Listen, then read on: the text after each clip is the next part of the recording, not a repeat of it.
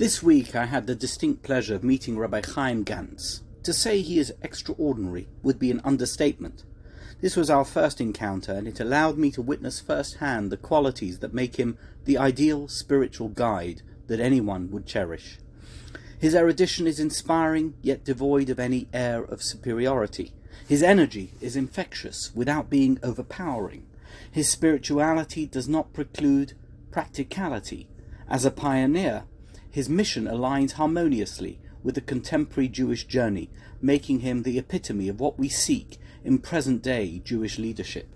However, despite his commendable persona, Rabbi Gantz has recently found himself navigating a tumultuous storm that has shaken Israel's core, causing deep distress among his devoted friends and ardent supporters. Rabbi Gantz's narrative originates in a deeply traumatic event, the tragic assassination of Prime Minister Yitzhak Rabin in 1995. This devastating incident resonated deeply across Israel and the Jewish world, casting the religious Zionist community, of which Rabbi Gantz is a significant member, under intense scrutiny.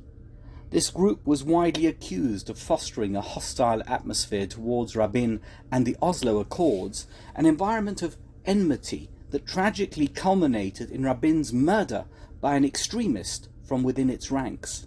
Rabbi Gantz, a resident of Kiryat Arba, which adjoins Hebron, was at the heart of this community. Kiryat Arba holds historical significance as one of the first Israeli settlements founded after the 1967 war, which resulted in Judea and Samaria shifting from Jordanian to Israeli jurisdiction. In the aftermath of Rabin's assassination, Rabbi Gantz felt an urgent need to bridge the divide between religious and secular Israelis. He identified Tel Aviv, the emblem of Israeli secularism, as the perfect backdrop for this mission. In 1996, he embarked on a momentous journey, transitioning from the comfort of his Kiryat Arba home to the vibrant heart of Israel's iconic city, Tel Aviv. Together with his wife, nine children, and 25 students, Rabbi Gantz planted the seeds of the Ma'ale Eliyahu Yeshiva in northern Tel Aviv. His utopian dream was rooted in the conviction that religious and secular Israelis share more commonalities than divisions, and that it was possible for them to cohabit in peace and harmony. Despite the myriad obstacles encountered on this journey, these challenges steeled Rabbi Gantz's resolve, spurring him on towards his noble objective.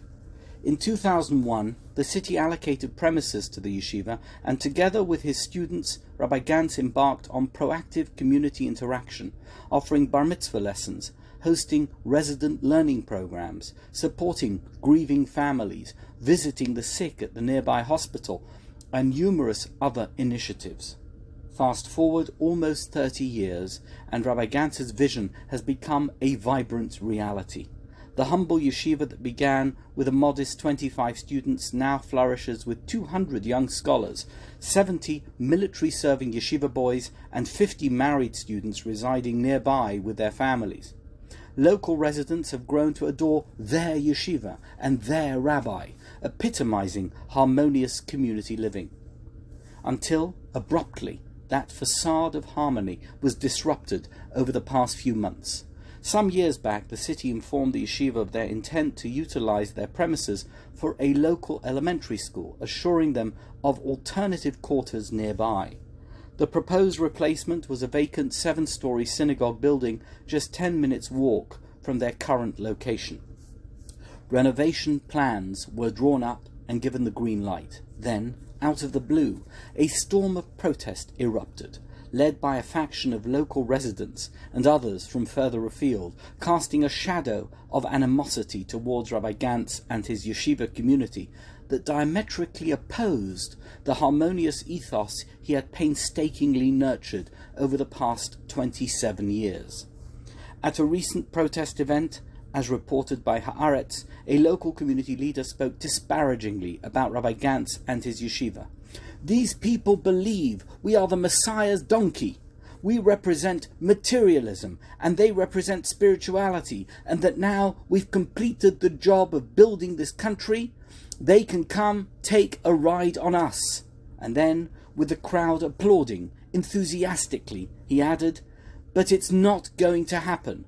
We're done with being Messiah's donkey. Leading the charge against the yeshiva is Itai Rogatka, who lives in a rented apartment near the yeshiva's proposed new location.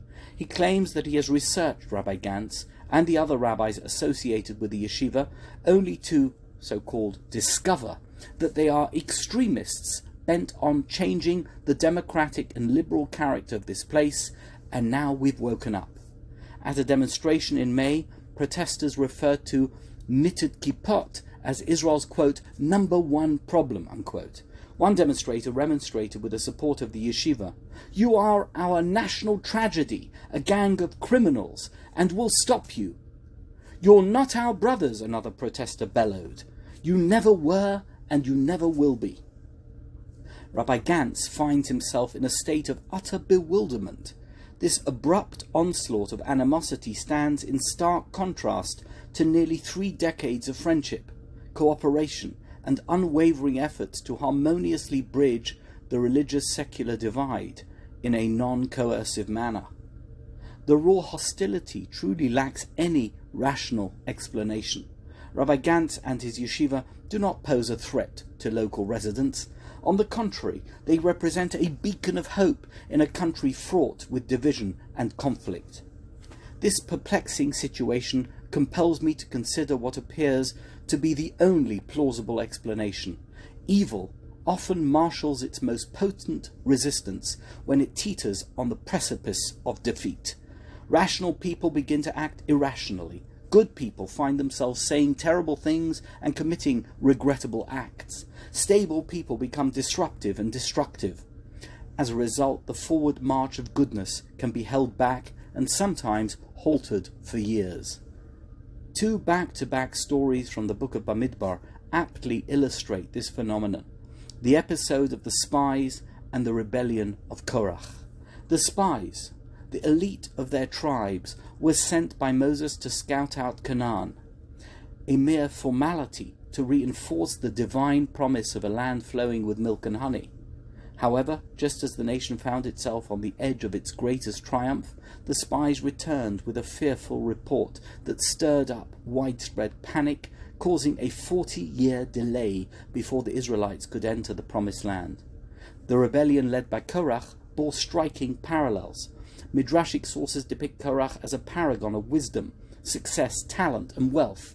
Yet instead of fostering unity among the Jewish people, he sowed discord and incited a destructive rebellion against Moses and Aaron, causing untold grief that festered over time.